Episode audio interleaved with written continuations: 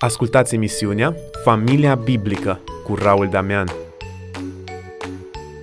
Mă bucur să vă salut din nou, dragi ascultători, sunt Raul Damian, iar alături de mine, în cadrul emisiunii Familia Biblică, este pastorul Nelu Mureșan. Bucuros să putem continua discuția despre atenționare înainte de a spune da. Și eu sunt bucuros. Aș vrea să ne oprim la intimitate. Este o altă atenționare cu privire la tinerii care vor să se căsătorească și se pregătesc pentru a intra într-o nouă etapă a vieții lor. Atunci când vorbim despre intimitate, vorbim despre relațiile intime sau nu neapărat? Da, e o întrebare foarte bună și, din păcate, așa de, de mulți oameni, special bărbații și băieții, confundă intimitatea relației intime. Mă gândesc la conceptul de intimitate. Noi îl folosim uh, mai nou în relația cu Dumnezeu, intimitatea cu Dumnezeu, timpul intim cu Dumnezeu. Ori la ce ne gândim când spunem că am avut un timp de intimitate cu Dumnezeu. Ne gândim la un timp în care am avut o comuniune cu Dumnezeu foarte adâncă. Ne gândim la un timp, la niște momente în care am stat de vorbă cu Dumnezeu până la lacrimi, în care efectiv am simțit pe Dumnezeu că este în noi, da? Ne-a copleșit prezența Lui. Am trăit o, o plăcere interioară, hai să zic satisfacție interioară, o mulțumire, o pace lăuntrică. Asta înseamnă intimitate cu Dumnezeu.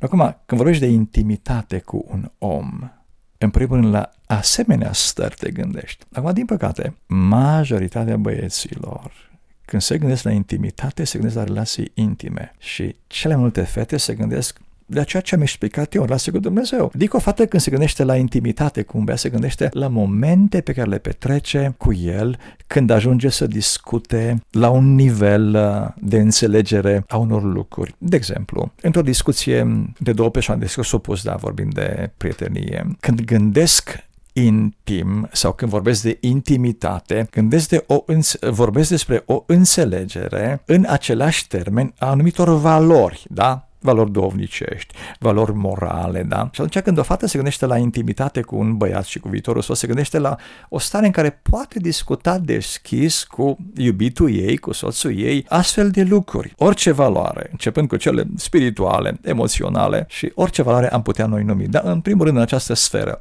Și apoi vorbim de relații intime care înseamnă altceva. Că dacă relații intime înseamnă conectarea a două persoane de sex opus, da, la nivel biologic, dar nu numai vom vedea într-o altă emisiune, când vorbim de relații uh, de intimitate între două persoane, vorbim de o asemenea profunzime a unei discuții, de o asemenea înțelegere, de o asemenea unitate în gândire și în valori. Având în vedere aceste diferențe, ar trebui fetele să fie puțin mai atente, poate că băieții își doresc să satisfacă această intimitate în primul rând a fetei, ca mai apoi să-și satisfacă intimitatea sau definiția intimității lui, profită puțin, da, îți ofer timp, îți ofer atenția uh, de care văd că ai nevoie, îți ofer tot ceea ce tu ai nevoie, dar până la urmă ținta e intimitatea în sensul pe care eu ca bărbat o înțeleg? Hai să ne imaginăm o, o întâlnire dintre uh, doi uh, tineri, un băiat și o fată, au 20 de ani, să presupunem, 19 ani, da. El o invită pe ea la, la o plimbare ea să admite că acceptă uh, invitația la o plimbare într-un parc, la ora 9 seara. Suntem, să zicem, într-o seară de vară. Acum, oare ce în mintea acelui băiat? Se cunosc de câteva luni de zile. Ce în mintea acelui băiat când o invită la ora 9 seara într-un parc la o plimbare? Sau ce și-ar dori băiatul acela? Sigur, o ține de mânuță, își permite să o ține de umăr, în fine. Dar la ce se gândește în final? Cum ar vrea el să se încheie seara aceea? Eu cred, dacă aș fi băiat, eu și-am gândit când am fost băiat, sunt deschis cu tine și cu cei ce ne ascultă, eu m-am gândit ca seara aceea să se încheie cel puțin cu un sărut, dacă nu mai multe. Acum, sunt puține fete, dacă sunt uh, serioase, dacă gândesc, hai să zic, gândesc matur și holistic o relație, sunt puține fetele care gândesc să încheie seara aceea printr-un sărut. Nu că n-ar fi, dar sunt mai puține decât băieții. Și atunci, dacă ei vorbesc aceeași limbă, lucrurile sunt clare. E foarte important să știe o fată că un beat ar fi în stare să-i ofere o seară cât mai lungă, dacă fără să o spună, ea în schimb i-ar oferi un happy end de asta intim, da, în sens biologic, adică ar petrece cu ea cât mai mult timp dacă ar fi sigur că ar câștiga încrederea ei destul de bine ca să-i acorde, sigur la insistențele lui, câteva săruturi. Acum, dacă fetele ar ști aceste lucruri, cred că ar fi mult mai prudente și ar accepta mult mai greu o asemenea invitație sau Dacă ar accepta, ar accepta mai degrabă într într-un local, într-o cafeterie. Adică, hai să zic, într-un loc mai protejat un pic. Nu chiar atât de expus. Ați amintit și ați dat acest exemplu, o altă atenționare cu privire la cei doi tineri care se pregătesc pentru căsătorie ar fi și o atenționare în ceea ce privesc atingerile. Cât de periculoase sunt atingerile și unii tineri chiar întreabă până unde pot merge într-o relație de prietenie în ceea ce înseamnă atingerea. Nu ca să spunem la tineri felul în care sunt creați de Dumnezeu, da, anatomic vorbind. Nu-i ca să le spunem despre niște stimuli, despre niște zone erotice care sunt foarte periculoase și asta este ca un click, dai un click, da, pe un site și ai intrat deja unde îți dorești cu un simplu click. Acum, cred că e foarte greu de înțeles un principiu pe care l-am citit într-o carte și vreau să, să vi-l spun. Spune așa principiul, că nu există practic uh, jocuri erotice nevinovate, ci că aceste jocuri erotice vin la pachet cu poririle sexuale și cu relațiile sexuale. Adică nu cred că e un secret să spui la doi tineri că atunci când își permit să se mânghie îndelung, nu e secret să le spui că ei nu se pot gândi la psalmi și la lucruri duhovnicești, ci doar la lucruri carnale. De asemenea, nu cred că este normal, trebuie să fim uh, realiști, că mă gândesc chiar și la mine ca și om, ca și bărbat. Nu e normal să spui unor tineri că în perioada de curtare, în vederea căsătoriei, n-au nevoie să se atingă unul pe altul Cred că am fi nedrepți și am fi niște ipocriți, da? Pentru că noi știm ce s-a întâmplat când ne-am curtat fiecare soția. Însă,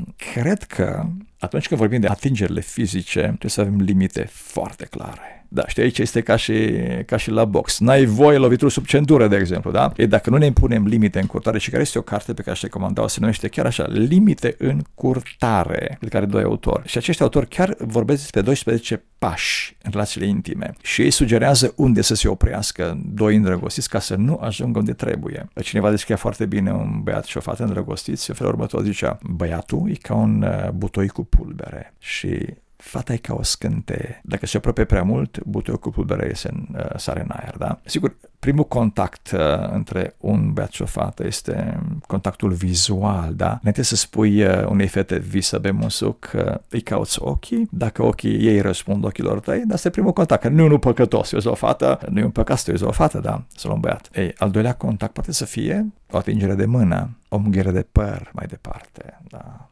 Poți să ții de umăr, un alt pas. Până la șold mai este încă o cale lungă. Dar dacă un băiat, de exemplu, are pretenții prea mari de la prima întâlnire, dacă un băiat pretinde la prima întâlnire să o surte pe fată, înseamnă că este o problemă cu acel băiat. Și dacă fata acceptă, o problemă și cu ea. Cât timp să petreacă împreună doi tineri și cam care ar fi locurile bune pentru a se feri de aceste atingeri um, periculoase care ar duce la ceea ce nu și-ar dori până la urmă, văzând consecințele. Acum, părerea mea este că într-o prietenie în care nu s-a ajuns la exprimarea dorinței de a se încheia în căsătorie, atingerile ar trebui să fie extrem de limitate. Adică, mai mult decât un ținut de mână, o plimbare printr-un parc, nu cred că ar trebui să se discute. Dacă în acea prietenie se ajunge la momentul în care băiatul îi cere fetei să se căsătorească, sigur, asta anul viitor, da, sintagma, dar dacă își propun căsătoria și ea dacă îi spune da, sunt de acord, deci dacă ei cad de acord că se vor căsători în șase luni, într-un an de zile, atunci, da, putem vorbi de alte atingeri care sunt permise, dar cu riscul fiecare atingeri. Cineva spune foarte bine și îl citesc, cu cât prelungești mai mult contactul fizic,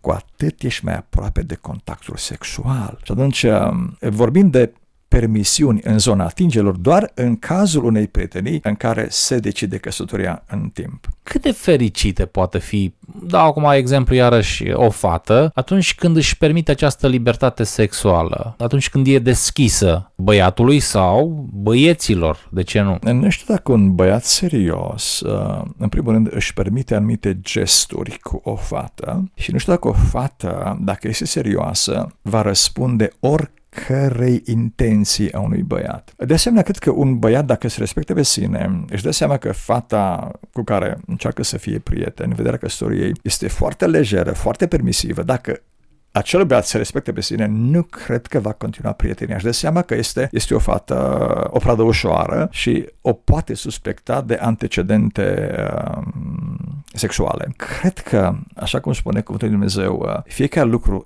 El, adică Dumnezeu îl face frumos la vremea Lui, trebuie așteptat acea vreme, o vreme de coacere într-o prietenie. Când cineva se oferă înainte de coacere, e clar că nu e în ordine, înseamnă că e copt deja, să nu zic e stricat deja, da? Cred că o astfel de persoană care, sub numele libertății, își permite astfel de, de, de gesturi, este o persoană care, după părerea mea, nu poate garanta o relație solidă într-un mariaj.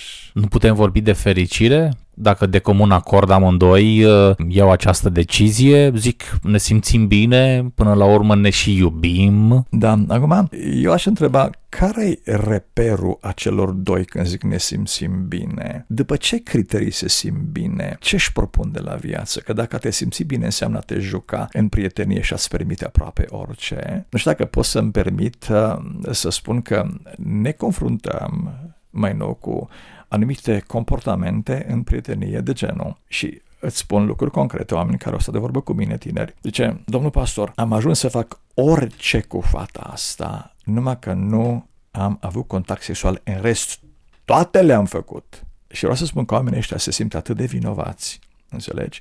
Chiar dacă n-au ajuns la contactul sexual. De ce? Pentru că jocurile erotice, practic, sunt la pachet. Dar voi să spun că în jocuri erotice se ajunge la ejaculare. Și atunci, care e diferența între un joc erotic în care cei doi ejaculează, sau cel puțin băiatul, dar nu au contact sexual? Da? Care e diferența? Efectul este același, corect? Și atunci nu cred că e normal, sub egida libertății, într-o prietenie, să își permite tinerii astfel de lucruri care denotă o imaturitate și, practic, demonstrează că într-o viitoare căsnicie nu poți conta pe stabilitate. În final aș vrea să vă mai întreb un lucru cu privire la o altă atenționare. Bun, a trecut relația de prietenie, am văzut că e în regulă, își păstrează anumite limite și el și ea, dar uh, după logodnă a făcut un uh, pas important și în logodnă încep să observ anumite reacții ciudate la partener. Ce e de făcut? În momentul acesta, când observ după logodnă aceste deviații, aș putea spune? Ce cred eu, Raul? Vorbeam uh, într-o altă emisiune despre aceste măști pe care le purtăm nu vrem să le purtăm noi, dar ceva din noi ne, ne obligă. Vrem să ne ferim da? de cel pe care îl iubim ca să nu pierdem cumva iubirea lui. Ei, în momentul în care a avut loc logodna, deja se stabilește un sentiment de siguranță că, da, lucrurile sunt deja în linie dreaptă, la logodnă de regulă stabilim și ziua anunți, așa că putem lăsa un pic masca mai jos. Nu mai merită să facem eforturi să ne ascundem de persoana de lângă noi. Și cred că asta e dovada că persoana care se poartă așa ascunde defecte serioase care s-ar putea să pune în pericol viitoarea căsnicie. Eu ce aș sfătui în astfel de situații? Dacă această deviație comportamentală, cum o numeai tu, persistă sau se agravează, eu aș recomanda întreruperea logodnei, ruperea logodnei. Cu riscul de a mă expune sau de a se expune ca domnișoară, e de preferat ruperea unei logodne decât uh,